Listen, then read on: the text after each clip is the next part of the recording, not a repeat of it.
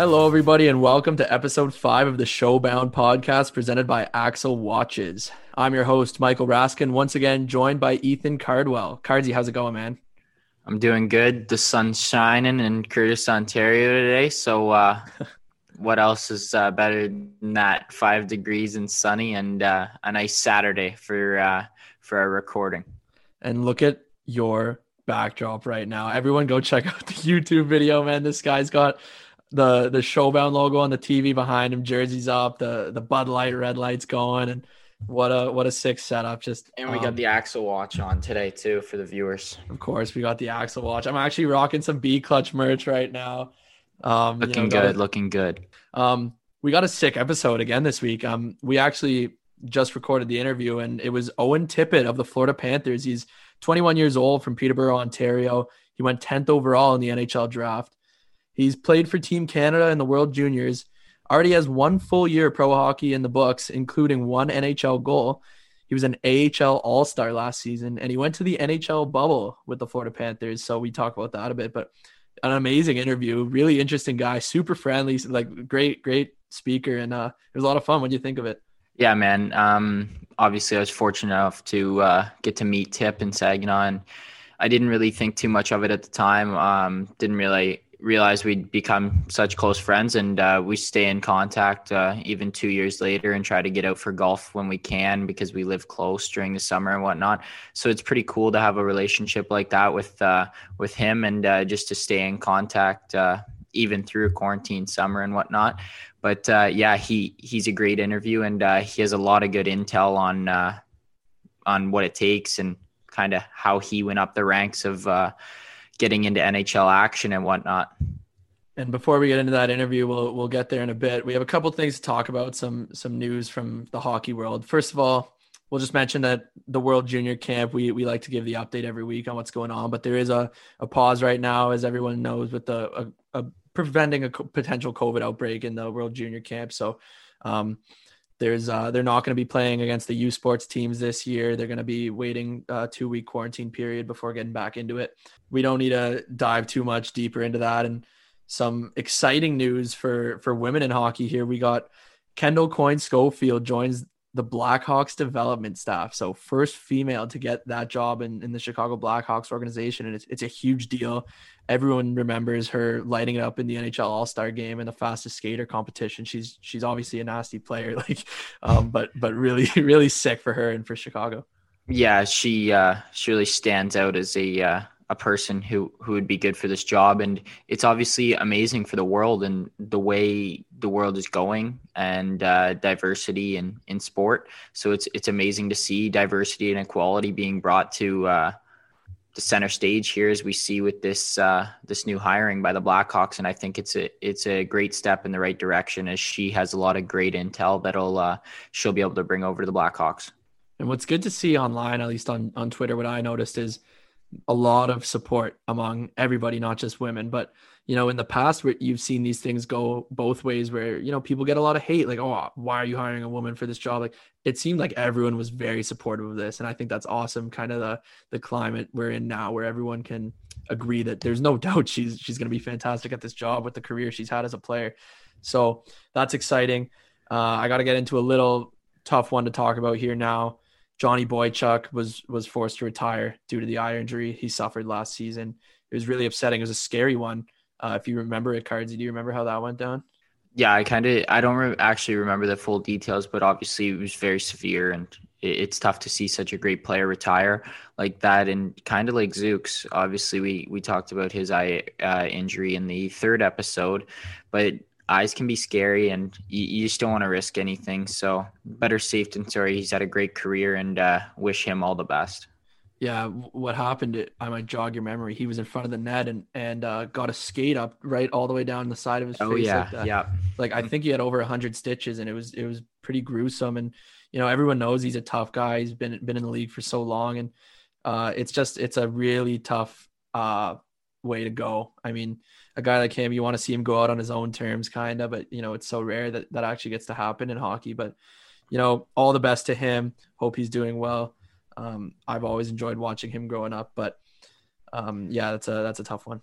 I just got one more thing before we send it over to Tip.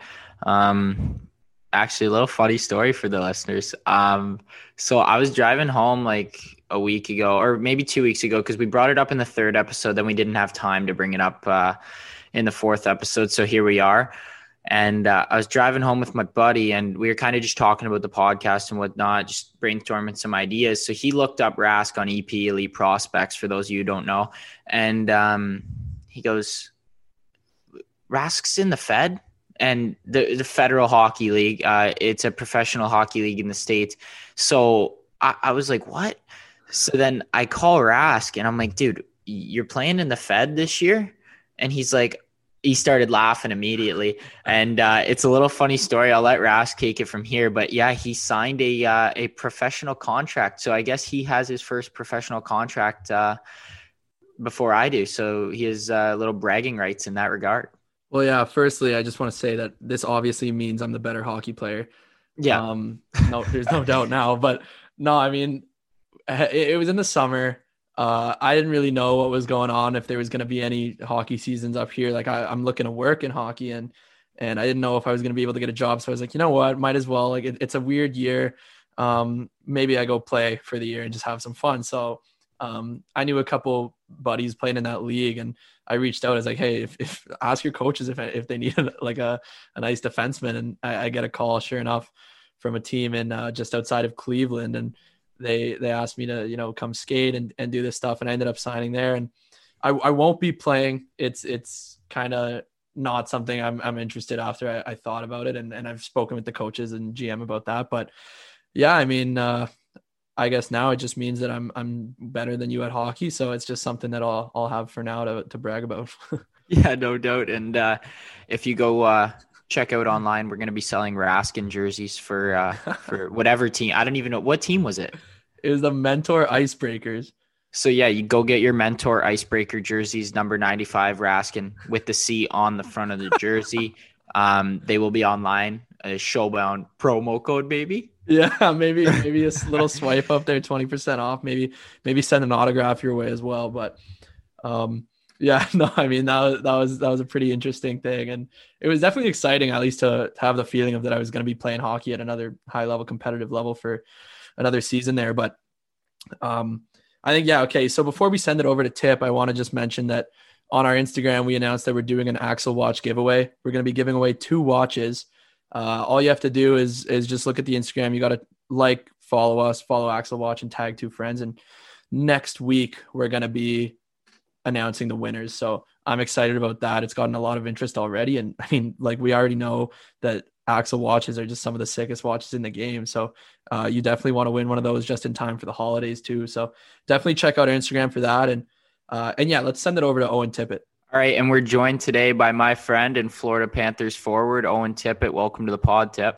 Thanks for having me, guys. Man, I gotta say, look for those watching the YouTube video, and if you're not, you better be checking out the YouTube video. This guy is sitting by the pool, AirPods in, looking good. It looks beautiful out there. Boats in the background. Like what a what a place you're living right now. Can you just can you tell us where you're at? Yeah, so right now I'm actually at a house with a couple guys down here training. Um, we're right downtown Fort Lauderdale, which is kind of kind of huge. Um, there's tons of restaurants around. We're right on the right on the canal here, so it's been nice. Okay, I got a I got a question right away, and then we'll kind of go back towards the the beginning of your your junior career. But um, you were in the NHL bubble with the Panthers there. What what was that bubble experience like for you? Like, how did you pass the time? Um, did you see any interesting encounters, people in the elevators, like that type of stuff? How did that go? Uh, yeah, I mean, obviously it was a great experience just to kind of be a part of it and say I was there. But um, I mean, honestly, nobody had any idea of what it, to expect going in. But once we got there after the first five days, there was like a little five day period where we couldn't see any other teams and, and whatnot. But um, after the five days, it was pretty easy. I mean, we could go watch any other game we wanted to. Each team had their own little, little, uh, little suite at the rink, and we could go watch whatever games, and we could go back and forth between hotel. And we kind of there was a shuttle that went around to each different site, so it was kind of nice after the five days. But I mean, obviously, there was times where you're not doing anything on a day off or or whatever it is. But no, you got you got bored and and sometimes there was longer days but for the most part it's good pretty good i mean obviously i give credit to the nhl for for putting it on so fast and and so well done i mean it was pretty pretty tight security there, and the way they were able to plan out the ways to the rink and back was was pretty incredible. Yeah, that that's honestly just such a unique experience for you. It's it's pretty cool. I, anytime I get a chance to talk to someone who was there, like it's uh an interesting thing for me to hear about. Just one more question about it, and then I'll I'll move on. But as as a guy who really you know doesn't have much NHL experience, you're not necessarily known by all the players. Um, do you do you kind of get those looks like who are who are you like when you're walking around there? Yeah, I mean sometimes. I mean obviously you know exactly who other guys are. I mean you see guys like on the Leafs and, and other teams walking around that you know exactly who they are, and they're probably thinking like, "Who's this guy?" Like, whatever. Um, but no, I mean, obviously with with Florida, you get you get that core group of guys that you've known from past training camps and stuff. So, um, you feel you don't feel out of place on the team at all. I mean, you feel comfortable. Everyone makes you feel right, right where you're supposed to be, and and guys are really welcoming and stuff. So no, obviously, I mean, there's obviously other guys on teams that are like who's this guy? But I know it's happening to not just me; it's happening to all the guys. So, um, yeah, no, it's, it's definitely weird for sure seeing guys knowing exactly who they are and then them not knowing you. Yeah, that's that's pretty cool. So I want to get back into the your your OHL stuff, and then we'll catch up to where you are now. But um, you were a high pick into the OHL draft. You were fourth overall to the Mississauga Steelheads, and I want to know. Um, obviously, you were you were always a top player, kind of that minor midget season. Everyone kind of knew you were going to be good. You were going to be a player in the league in your 16 year old year. But did you know you were going to go fourth overall, or did you know Mississauga was going to take you? Like, how did that go for you? No, I had no idea. I mean, obviously, usually some teams give you indicators and, and whatnot, but no, I had no idea. I was, I met with kind of every team that was that had a top 10 pick sort of thing that year. I mean, it was mostly just phone calls and you meet with a few teams and and honestly, I had no idea. Like Mississauga met with me and kind of said, like, "Oh, we're in a tough situation. Like, we already have McLeod on the team. His brother's coming up." So, I mean, it sounded like that was going to be their first pick, and then Flint Flint grabbed him the pick before. So at that point, when Flint picked him at three, I kind of knew. I was hoping I would be the next one that Mississauga had on their list, but it just worked out. I mean, I was close to home, and then in training camp, I mean, we, I remember we made that big pick for for Ryan. So yeah, that's interesting. And then uh, in your first season, um, point production wise, you weren't like uh, you know a super high point score, which is fine. You were on an extremely talented team and um, first year guy. What what was the adjustment like for you there?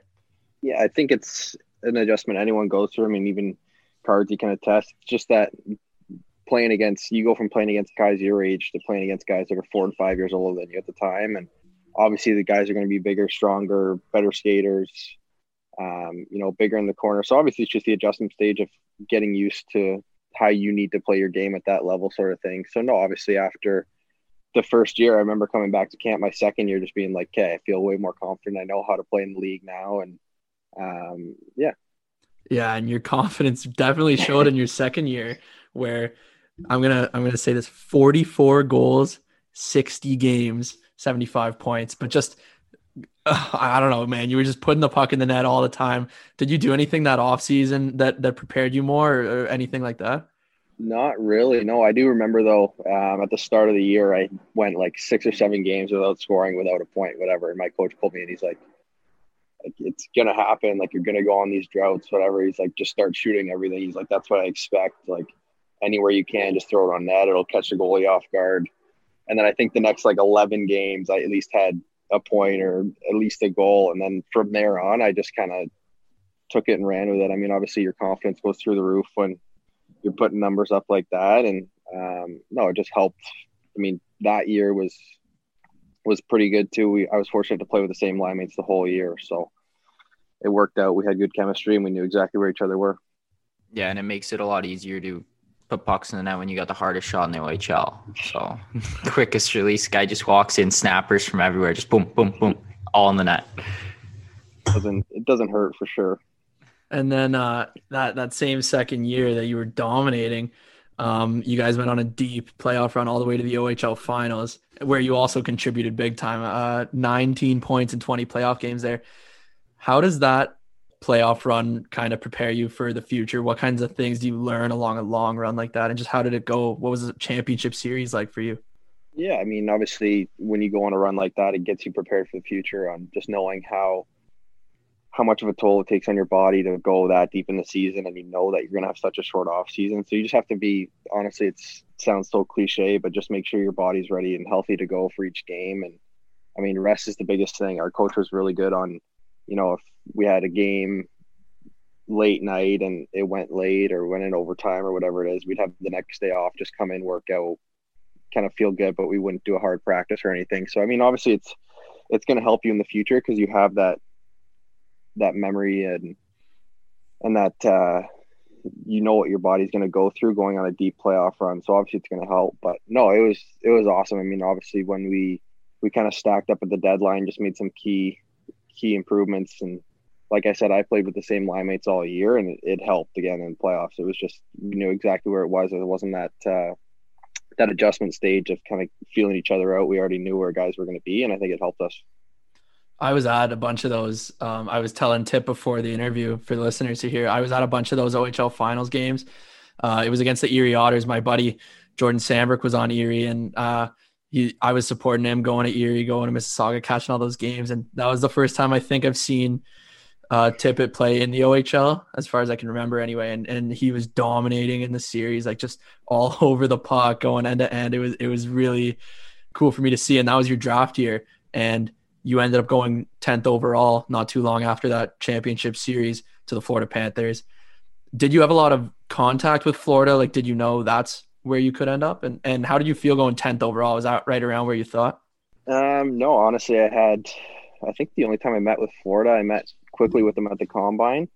And then I met with them uh, the morning of the draft.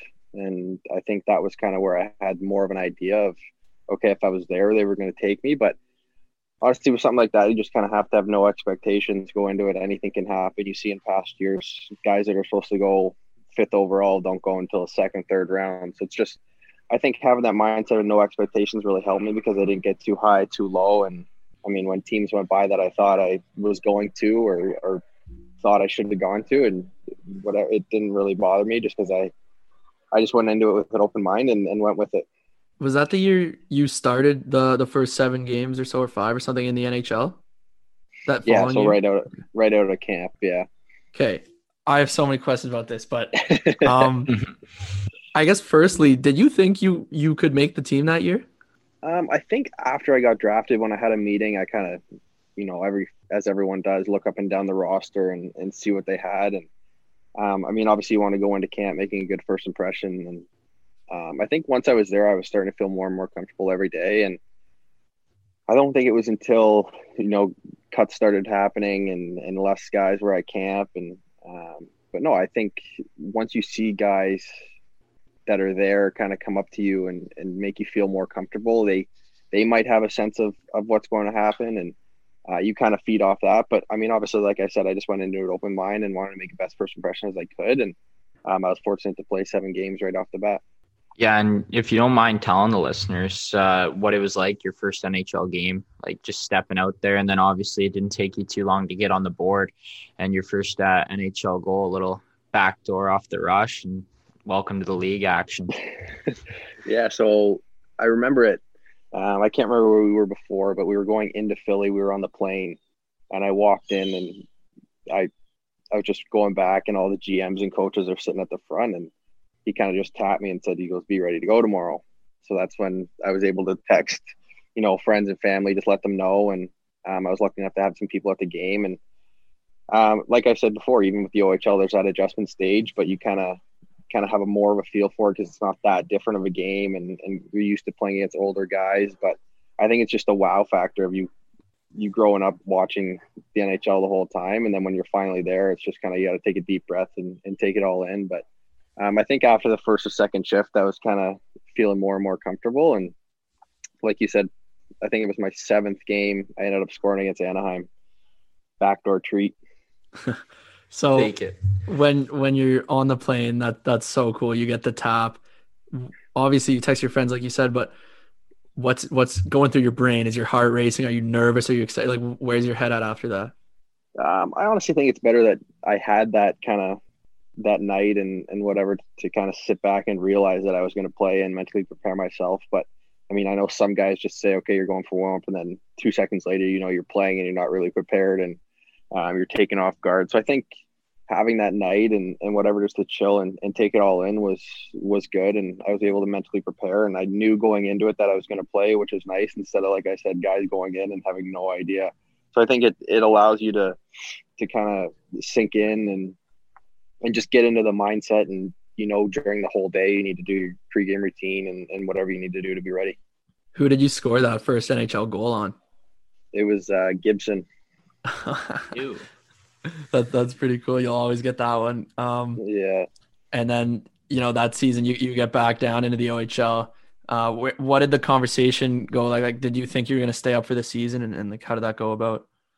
Um, I just knew there was that ten game waiver sort of spot where if you stayed up for ten games and they ended up sending you down after, um, it burned a year off your contract. And I just, like I said, I was just going day by day and and trying to prove people that I should be there and and doing what I can to kind of stick with the team the whole year. But obviously, I knew in the back of my mind that was a possibility that I'd be going back just to they would give me that experience and then kind of have me build my game in junior through what I learned. And um, it ended up happening that I went back to junior. But I mean, obviously, when you go back, you can either have one or two mindsets where it's okay. I know I can play at the next level. I don't need to kind of be here. But uh, the way I approached it was okay. I've been there. I know what I need to work on, and I've visually seen what I need to do to take my game to that next level, sort of thing. In your fourth year in the OHL, you got traded over to Saginaw. Uh, chance to go on another deep championship run with a really talented team and go far in the playoffs. That's where you met Cardsy. Um, what was your first impression of him? Um, I don't know. I mean, obviously, when I first got there, I drove from Mississauga to Saginaw on a game day. So I got there, I think, two hours before the game. I yeah. didn't really see anyone before and i mean just kind of after you get to know guys and i mean i think it was the first week of practice that i kind of got to feel guys out and i was just thinking i was like oh he's a young kid i was there at this point too like was i think it was your first year right Cardsy? yeah it was i yeah, was like so I, up and down yeah you're up and down so i remember i mean i knew exactly what he's going through i went through it my first year too like when he wasn't in the lineup you could just see but no he was good i mean obviously you see guys like that and you can tell if they're they're into it or not by the way they work in practice and the way they go about themselves. But no, he was he was a jokester in the room, and you could tell he was comfortable and liked by all the guys. When I, you know what, that's that's my first impression of Cardsy too. Actually, you know, every, I, I think everyone Cardsy's a great guy. Everybody likes him. Everyone knows he's a little jokester. But um, back to Saginaw there, when when you and McLeod were in the same trade, is that was that correct? No, he was traded trades? a couple days before me. Yeah. Okay, so you both went there around the same time, and I think that's what what really rejuvenated the Saginaw Spirit fan base. I mean, you know, you start seeing like over five thousand at at every game when when you guys get traded there. Everyone knows that, um, you know, they're going to be going on a deep run. What was that like, kind of going into a new team and already being somewhat of a fan favorite? Yeah, I mean, like I said before, years prior, you go in and you see the banners on each end. Just I don't, you don't know until you're actually in Saginaw, whether it's because they just don't have the fan base or they need it for sponsors or whatever it is. So going in, I mean, the first game, I drove there, played right away, and the banners were up. And then I think we played the next night, and you see people running around during warmups, ripping banners off, and you just hear after that the the walk in crowd was was crazy, and they had no space except for the one where the banners were and stuff. So, I mean, going right into it and and kind of not knowing the hype is about you, but just knowing the hype around the team and and how the fans believe the year is going to go. It's a good feeling. I mean, obviously being traded can be tough and and whatever it is, but um, no, knowing that the the kind of fans were behind you, it, it helped for sure. Yeah, and I can remember like their second game that they got there, him and Clowder, and like they both tore it up or something. I think they both had like two or three points each, just putting on an absolute show for the crowd. But um, yeah, I think there was like five thousand five hundred that night, and the Dow only holds like sixty five hundred, so it was pretty full in there, and you could just like see the buzz because I was there earlier on in the year too, like seeing like the ups and downs, and like there'd be games like on a weekday where you'd only have like 1500 2000 in the crowd. And it's just a little bit like uh, it, the vibe isn't there. And then when they kind of came it, it kind of rejuvenated as you said. And then saginaw's kind of been on the right track ever since then with their uh, their fan base has really been uh, a huge following for them. So what was that playoff run like in saginaw there? Um, it was a little different. I mean, obviously, you go from playing in Mississauga on the east, and then going into the west. You always hear about how different the conferences are, and Um, obviously, the travel in, in Saginaw was way different than what I had in Mississauga, but I mean, I was there early enough where you kind of get a feel for the guys again and you know kind of each and every player and the way they play and you kind of build chemistry from playing with them here and there. But um, no, the playoff run was awesome. I mean, obviously with such a group, good group of guys and everyone was so into it, coaches, fans, everything. So no, it was a lot of fun. I can remember, Chip. We had the biggest sequence of goals in the Saginaw Spirit history, if I might add. First game, first game. I, I scored to make it. I scored to tie it up, and then Tip scores three to make it three two, and the boys never looked back in uh, the first no, series. There. No, no. What a, me, uh, me and then Fets. Yeah, we were we were buzzing that night for sure, and then yeah. um, yeah, like we were talking about earlier, but uh, it's kind of a little bit irrelevant, but after the first round, we got like a uh, four day break actually. And we got to go home, and uh, like Tip said earlier, when he was in the bubble, like guys kind of didn't know who he was and stuff maybe. And that's kind of like obviously me going in and these like big dogs getting traded to Saginaw. So like I'm like, oh, that like obviously I knew who these guys are and stuff. So then kind of felt like a little bit nervous around him at the start, and then obviously we became good buddies um, because they just treated me like so well. And an example, like Tip, uh, Tip offered to drive me back from the from their little break there, and I remember he picked me up. I was staying up, I was staying uh, with some family friends in Guelph, and I felt so bad because on the ride up there, I think I kept falling asleep on the guy. It's like a, it's like a five hour ride, and I couldn't stay awake. But yeah. I just I was just trying to stay awake the whole ride. Yeah, no, you were dozing off the whole time. I was like, okay, it's music. Music it is. I don't want to skip over that season. You went to the World Juniors, represented Team Canada. What was that experience like for you? I mean, it wasn't this. The, the team itself was one of the strongest, but a quarterfinal loss that year, everyone seemed to be disappointed. But overall, what was the experience like going there? It was an unbelievable experience. I mean, obviously having it in Vancouver too, in Canada, it's it's one of those things where you obviously want to represent Canada no matter where it is, but for the fact to be in Canada and, and on home soil was was something I'll never forget. I mean, the crowds there were like I've never seen before. The whole game, it's just a roar throughout the building. Like no matter if it's tie game, one nothing, you're down one, whatever it is, penalty kill, power play, every time. And then obviously Vancouver has like the lights and the glass where when they score it goes up. So they had it all red and white for for us, and it was just unbelievable experience. Yeah, you know, you just reminded me of that. I remember how cool it was as a fan watching it. Um, that must have been so cool for you guys. And did you see that little clip, like video thing we we posted on the Instagram announcing you? Oh, yeah. Oh man, I, that move where you, where you do the spinorama like in front of that that D man was crazy. I remember everyone was talking about that. It was going viral on Twitter. Um, what what gives you the confidence to pull off stuff like that in, on such a big stage? honestly, I've been asked this a couple times and I still can't wrap my head around like what I was thinking. but if you watch it, the guy had a step on me, so he was ahead of me. So I just reached and pulled and I hoped for the best. And I kind of just like tried to spin off the check. And I was like, okay, he gets it, then I'm already turned going back the other way. But if I get it, then perfect. It worked out. We're on a three on two. So I just honestly it was a hope play. It was just one of those ones where I just pulled it, hope for the best, spun, and it ended up right there. And um, I remember there was buzz around that too, like even during the tournament, and it was just I, I still to this day I don't know what I was thinking going into it. It was just one of those things where I just tried it. But if you if you play with Tip and you've seen him in practice and stuff, this stuff like it doesn't shock you that much. And I, remember Wilichka last week was talking about Domi and in practice he'll make you look silly. This guy just pulls off some outrageous things. You'll see him in morning skate, go out there and just play with the puck a little bit, shoot it, and it's just like what just happened. So when it's when you see it in a game, you're not that surprised by these kind of moves.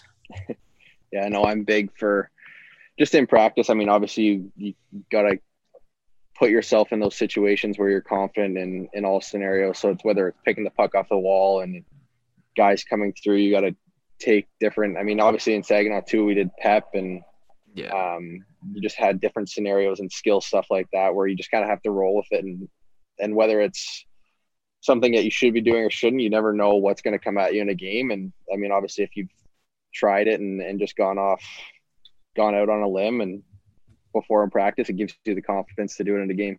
Uh, in your last season, most recently, you were in the AHL for the year, first first full season pro, um, and you were almost a point per game, AHL All Star. Uh, what was the season like being in that league, and and uh, maybe if you can touch on the All Star game as well, how did that go?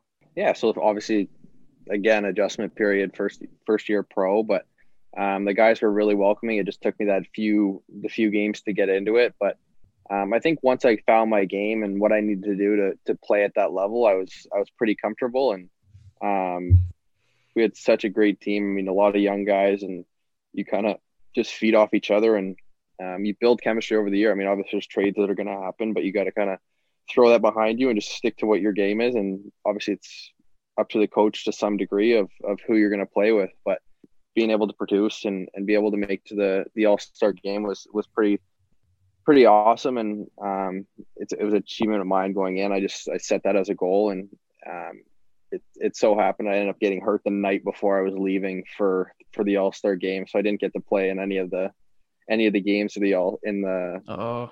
skills competition, but it was still an amazing experience to go and, and be a part of it. And for for the listeners here, I don't know um, if you got to do it in the show or whatnot, but uh, first year pro, obviously it's a little bit of a step up from our uh, paychecks in the OHL. So um, along, we'll get to some big purchases next because I know you like to uh, ball out a little bit. But um, how about rookie dinner? Was there a rookie dinner, and how much was the bill if you had to soak it? Yeah, we had a rookie dinner slash rookie party. It wasn't so much of a party just because it was during the week, but we were in Charlotte and we just went to this nice nice steakhouse. There was an uh, I think there was eight or nine rookies that that were there, so we all split it. And I think it was it ended up being like a thousand, fifteen hundred each. Oh no, no, man, that's brutal. it, which is nothing compared to what I've heard in, Yeah. in the NHL. Well, you're no, gonna have to we, do uh, that next year, I bet. Like, I know, I know, but um, no, we, it wasn't too much. We had a dinner, and then uh, I think they split us up, and we had to tell tell a joke, and um, we had to do a skit. There was two groups; each of us had to do a skit, and then there was just uh, it was kind of like rapid fire questions that you had to do, where they, you know, they walk around with a tray of like mixed shots with water and and whatever, and you just if you answer a question wrong or whatever, you gotta you got to pick one. But no, it wasn't too bad. It was if on it's, if anything, it's it's a team builder. You just gotta kind of roll with it, and and guys are gonna either like you or hate you already, so it doesn't even matter. Yeah, it sounds like a lot of fun though, eh? And then Yeah. let's go to obviously you got a sick car, um, some nice clothing. So what's what would you say your biggest purchases since you signed that NHL contract and then you've been making some uh, some dough? Um, I would say my car. I mean, obviously, it's something that you work for ever since you're a little kid. So Mhm. um, just to be able to kind of say my car and I'm paying the payments and everything, it's it's an achievement of mine, and I, you know, it's something I obviously never had when I was a kid, and um, for me to be able to kind of buy myself a car, it was just kind of my way of saying like treat yourself sort of thing. So what, I would say the car is biggest is, the car. It's Oh. uh, Mercedes. Okay. Yeah, it's not it's not slow, just for the record. and then, um, also, I I want to actually I have a funny story. Um, that I wasn't there, but it was you, Fetz, and Reegs, and you might be able to tell the story better. But when you guys went to uh, what's it called, Somerset, or Oh, in- the mall. Yeah, yeah, yeah, yeah. and uh, you want to just quick like when, remember when Reegs bought the tie just to buy something when when you guys went? Yeah, so it's one of those outlet malls where all the stores are are high end and um and I think Fetz wanted to go because he wanted a pair of Gucci shoes. I think it was. Yeah, he did. Uh, yeah, it was Gucci. So he went, and I knew I had an eye on uh, a Louis V backpack. So we went and got Fetz his shoes, and then I went into Louis Vuitton, not not kind of set on anything, but just looking. They ended up having the one I wanted, so I ended up buying it. And then we were with Reegs, and he's like, "Well, I feel like I should buy something."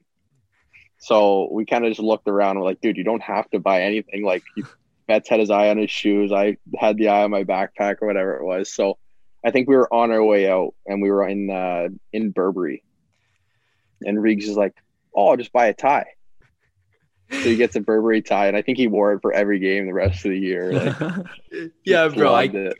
I remember him coming in because like everyone's like, "Oh, Fat's like sick shoes, like tip that backpack's dirty," and then Reegs is running around the rink. He's like, "Bro, you see my new tie? You see my new tie?" Yeah, So yeah. that was hilarious. it was kind of just subtle though. I think Fetz wore shoes the next day at practice or whatever. And then I brought my backpack on the road for our next road trip.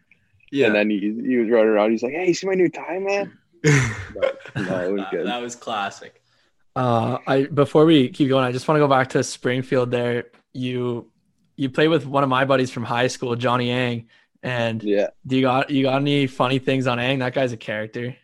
Anger. There's tons of things we could. Have you heard his draft story, by the way? No, I haven't. Okay. Uh, but no, I knew him a little bit going in. I mean, obviously he played on Peterborough and Sarnia, so I played against yeah. them and kind of knew him just from years prior. So we were you automatically have that connection going in. But no, I, you can attest to he's just a jokester. Like mm-hmm. he goes with it too. He doesn't really care what people think. And no, he's he's a good guy. I really like him. Um, I think Cardsy and I like I, I got to reach out and maybe have him on to tell this story, but he you got to ask him about his draft story. I'll just he he missed his draft basically. He was in the washroom and missed getting his name called, and um, his, when he ran out, his parents had to find him and, and stuff like that and let him know. But it, it's fine. I'll let him him say it at some point. Um, but just a that's a brutal one to miss your only chance at that. Yeah. So I see you you have that full sleeve on your left arm there, tattoos. Uh, when when did you get that? Is that was that after the draft and, and something you spent more money more of your money on? Yeah, so I got it last year. I had uh, I had some of it. I had half of it done when I was in Saginaw, and then last year when I got hurt, I was just so bored, and I already had it started. And um, there was actually a tattoo place right next to where I was living, so I just went in to to see like whenever you get a tattoo, you want to make sure the guy's a good artist or whatever it is. So I went in, and um, it's all family based, so it just goes back to to all my family and, and what it is. I mean, I'm a big believer on don't get anything you're going to regret in the future. So yeah, and I remember I, I was always asking him, uh, like uh, in SAG, I joke with him, I'd be like, "You want to get a picture of me on your arm? Just add it to the sleeve." Yeah, maybe no, the showbound logo, logo next. Yeah. yeah. yeah, exactly. But then, man, Tip, because we were golfing this summer, and uh, Tip got a uh, actually got his num like my number on his leg too. So I was pretty, I was pretty honored to have my number yeah. on his leg. I couldn't settle for the face, so I just got Card's number. Yeah, uh, what a guy cards. I was gonna I was gonna ask. You, you know what would look really good on on that sleeve on tip? Do, do you know, or should I say it? No clue. Tell me. I think an Axel watch would look fantastic on, his wrist there. Um, and I think for tip for you coming on, we're gonna actually send you a, an Axel watch. Um, I know you took a look at the website already. They have some sweet stuff, uh, a lot of good watches, and and Jason Guy designs them and, and makes them. He's a mechanical engineer, and he's a former OHLer as well. So in in the hockey industry and you know it's awesome like seeing hockey guys supporting each other but we're going to send you an axel watch down to your beautiful home there in in fort lauderdale. oh, thanks guys. And i think Thank it would you. be a perfect addition to the sleeve.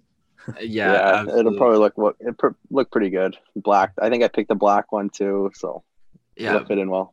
Black on black will look sweet and no doubt um axel watch is best watch company going right now and i got mine on right now for the uh, youtube listeners looking sharp of course and uh want to look good going into the rink and uh, just going out for casual dining and whatnot so axel's the best choice for that last question i really have here tip for you uh what what do you do like how do you spend your time in the off seasons yeah, so in the in the off season, I'm in Toronto working out. I've been at the same gym, Matt Nichol, for for six years. Um, I don't think I'll ever change. I mean, he's helped me so much during my career, and um, and then during skates, we at the start of the summer, it's kind of on your own, but um, during the end, all the guys at the gym all skate together. And um, picked up golf a couple of years ago. Cards has been helping me quite a bit, but uh, no, I've just kind of that's my time to kind of hang out. So after I'm done at the gym in the morning, I, I figure out something to do with my day, whether it's golf or, or hang out and or whether I have a skate that day or whatnot.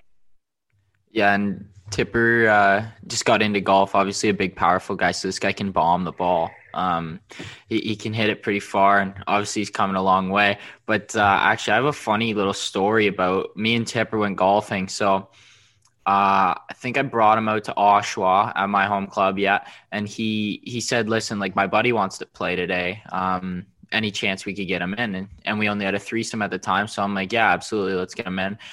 Um, so his name was Griffin, and he came out with us, and he wasn't playing very good on the front. I remember he was kind of getting a little bit angry with himself, and and then and then we step up to the back nine, and uh, this guy cranks a drive He puts it right on the green. I'm pretty sure on ten. It rolls up and like hits a guy in the foot, and they're, they're like, "Thanks for yelling four or something." And he's like, and I go up to the guy. I'm like, "Listen, man, like he didn't play very good in the front. Like whatever, just Yeah. like let it go, let it go." So then uh, we go You're on the green. You think you're good to go. Like, yeah, like and then the guy just hits the drive of like a lifetime, just an absolute bomb. But uh so we get to number 12, and number 12 is like a 190 yard par 3. And it, he steps up, he's probably like uh, he's quite a bit over par. And he steps up, he just hits this marvelous butter fade. It's going right at the pin, one hop in the cup, hole in one. So like we're losing it on the tee. This is the first hole in one I've ever seen. Like Wow. actually my witnessed. Yeah, it, it was crazy, and we were screaming so loud eh, and just running around. Everyone probably hated us. Bro, I had, I had guys coming over to me from like the fourth hole, and they're like, "What just happened on 12? Like we could hear you guys from like way across the course, just yelling as loud as you can." And then Yeah. we got up there actually, and this is where like Griff kind of got into it with the guy a little bit because he's like, I think the guy said to him like, "Oh, that'll help from like shooting a 50 on the front," and he's like, "What do you? What does this guy mean? I shot a 50." yeah. No, he was. uh I think none of us were really shooting well that day. Like it was just whatever. And then we, we step up and we're like, we just had like that loose feeling and whatever. And yeah, as soon as it left his club, I think you said something like, "Oh my god, yeah, one that- hop in the cup." yeah, that was definitely pretty cool to see, and like that was that was the like I've I've played with my brother and he got one on a downhill hole, but we couldn't see it go in. But that was like the first time I've ever seen one go in the cup, which is crazy. Yeah, and then uh, I know you won't boost yourself, but again this summer when we were playing, I think it was you and I versus it might have been Fetz and, and uh, Tomer. Yeah, Um, I think you're like 180 out, whatever. You grab your club and you're like, okay, like you knew where the pin was tucked, obviously, and you played the hill, but put it up, and as soon as it hit the green, you're like, that's in. So I'm first up to the green. My ball's just off to the right, and Cards goes, "Hey, have you seen my ball?" And I'm like, "Dude, no. Like, it's either in the hole or way gone." He walks up. He goes, "Told you, it was in the hole." Like, just didn't even bring a putter. He just sat right there. But no, I know he wouldn't boost, boost his tires, but All right, Yeah, Cards, you got I- a boy. I, I forgot about that, man. Actually, yeah, because Yeah. it, it's a whole uphill, so you can't see the ball, but you know there's a you know there's a hill there. So if you if you can hit the hill in the right spot, and I hit it, and I just looked at Tip and I said like that that's in the car, that's in the cup for sure, no doubt. Yeah. That one's in. Yeah. Wow, man. I mean that that's impressive cards. Yeah, I didn't know that, so that's something you got to brag about, maybe. But now, now, now, maybe you paid Tip to bring that up for the world to hear. So I Yeah, don't know, did. but but that's a few pretty bucks under the cool. table, an Axel watch, and a few dollars. Yeah, Um, exactly. That, that's his all number. I have for Tip cards. You got anything else, Dad? Honestly, no. Um, I think we touched on a lot of stuff here. Great to have Tip on and hear about his career, and then uh, hear a few funny stories uh, throughout. So no, I just want to say thanks for doing this, and we really appreciate it. yeah, no, thanks for having me on, guys. What a great interview that was. I want to thank Tip for doing that. And Cards, he's your friend. What do you think of that interview, man? Yeah, it was a good one. Obviously, he's a uh, prominent guest and uh, going to be a big factor in the NHL for years to come. So pretty cool to get him on the pod and uh, catch up with him and see how he's doing. So we got a bit of news to get to here. Uh, it's Tuesday night now. We recorded the the first part of the podcast on Saturday. So in between then and now, there's been some excitement down in the NCAA. Sarah Fuller, first woman to compete for a Power Five football team. She's a kicker for Vanderbilt, and um, she played the other night. And I just saw on Instagram that she's going to be in the lineup for the next game as well. So super exciting. Uh, we talked earlier in the episode with women in sport becoming more uh, prominent and, and out there. And it, it's this is a huge one, man. This is a really big moment, so it's exciting. Yeah, it's pretty cool. I actually watched a bit of the game, saw her kick. It's uh, it, it's awesome to see uh, women taking strides in in all sport and especially in football, such a contact sport. It's pretty cool that uh, she could get in and uh, take action, and then uh, hopefully go from there and be able to contribute even more next week, and uh, hopefully lead Vanderbilt to their first win of the year. So as usual, we're gonna get into the Bachelorette. We just finished watching it, but before we do, I just want to mention if you're looking to build your brand, or whether it's your own personal brand or a, a company, clothing line, whatever it may be, Arktyc Logos is the place to check out. They work with a ton of NHL stars. Uh, you can look at their Insta are at Arktyc, A R K T Y C, or arktyc.com. Um, you can choose anything you want. He'll make you a custom logo. This guy's phenomenal. Uh, he's been doing some work with us. And if you want to get your own custom logo, again, for whether it's your personal brand or a business, he he is really good at what he does. So I recommend, you know, follow him on Instagram, send him a DM or, or fill out the form on the website. Um, definitely going to help you out and and hopefully, you know, help grow your brand. I know there's a lot of people reaching out to us on how we started. So um, it, it, it all starts with a logo. I mean, so maybe maybe go talk to him and, and figure something out there. But Cardi, let's talk about the Bachelorette. Um, before we get into too much, I want to say obviously the Bennett and Noah drama dominated the episode, but you know before we break it down, who do you think of the two of them is going to go home? Bennett. I'm gonna say Bennett just because like how cocky he's being, like even in front of Tayshia. I was kind, I was losing it today, man. Like I, I was pretty pissed when uh, they cut the episode. I wanted to see who was going home, but I think Bennett's gonna go home. He's like he's being a snob now. It's like it's a bit over the top. Like, and I kind of like Noah's antics. I, I think I said it before. I kind of enjoy it, so I wouldn't mind seeing him stick around for a little longer. Okay, so you? I'm I'm the opposite of you in the in the sense that I don't like Noah. And I like Bennett, man. I think he's adding such a good element to the show. Like he's funny. He's he's like the weird kind of funny where where I, I enjoy watching him, seeing what he's up to. He's like making some power moves earlier in the date, like grabbing Tayshia during the painting thing and kissing her with, with the blindfold. Okay, that was a little that was a little creepy, man. Come on. I, I you know what? You gotta make moves to to put yourself ahead in this in this show. I respect his his uh his power play there but but i mean when he's talking he is talking down to everybody. He's like he's so condescending giving this emotional intelligence book and he's like no i'm really trying to help you. Like you're lacking three of these four things of emotional intelligence. Yeah but, bro. but no i don't hear i don't hear how i'm being condescending. He's, he's a funny guy. I actually like him but i think they're both gonna go home and that's my opinion. I think she's just gonna be like this is ridiculous. You're both gone yeah, I could see it, but um, the biggest shock of the episode, and like I'm pretty disappointed about, is Eazy being oh, sent home, yeah. bro. But like at the same time, I can kind of see where she's coming from. He's like a like a sick best friend. Like he's just like like a beauty to hang out around. Like it didn't seem like they were gonna ever like be married or anything. But like obviously tough to see him leave. He was my favorite guy on the show just because like he had a sick personality and just a beauty all around you. He was he was a beauty man. He like he was so energetic and and and fun. And after the date went so well, and he's mm-hmm. putting his soul on the line, just out of the blue. See ya. I I did not expect that at all. Really, like it was it was after a fantastic date with them. So I'm I was really surprised, and obviously like you could see the tears in his eyes as as he's in the car on the way home, and that was a tough one, man. And um, one more thing I wanted to touch on what do you think of Ben's monster play getting naked during the painting date? Like it, it was a it was a power move for sure. Pretty bold and it paid off. He got uh he got the rose, so we'll see him next week for sure. Yeah, I mean that that takes some balls literally and she could tell that he's really in this, man. Like that that's him. He's kind of developing the last two episodes as a real contender here. So um I think he's he's uh he's definitely in the running, man. Yeah, I like him. Not a bad dude. All right, yeah. And with that being said, uh, that just about does it for this episode. Uh, I'm really excited for the next few episodes. We've got some great guests lined up. We got some some exciting things coming with our sponsors, like more giveaways that we're that are in the works. So uh, we're really excited with where where the show is heading. So I want to thank everybody for listening. And and Cards, do you have anything to add here? Yeah, no, just thanks for all the support, and uh, let's uh, continue our rise up the charts and uh, hopefully crack number three and number two, and then uh, take down Spit and Chicklets here soon.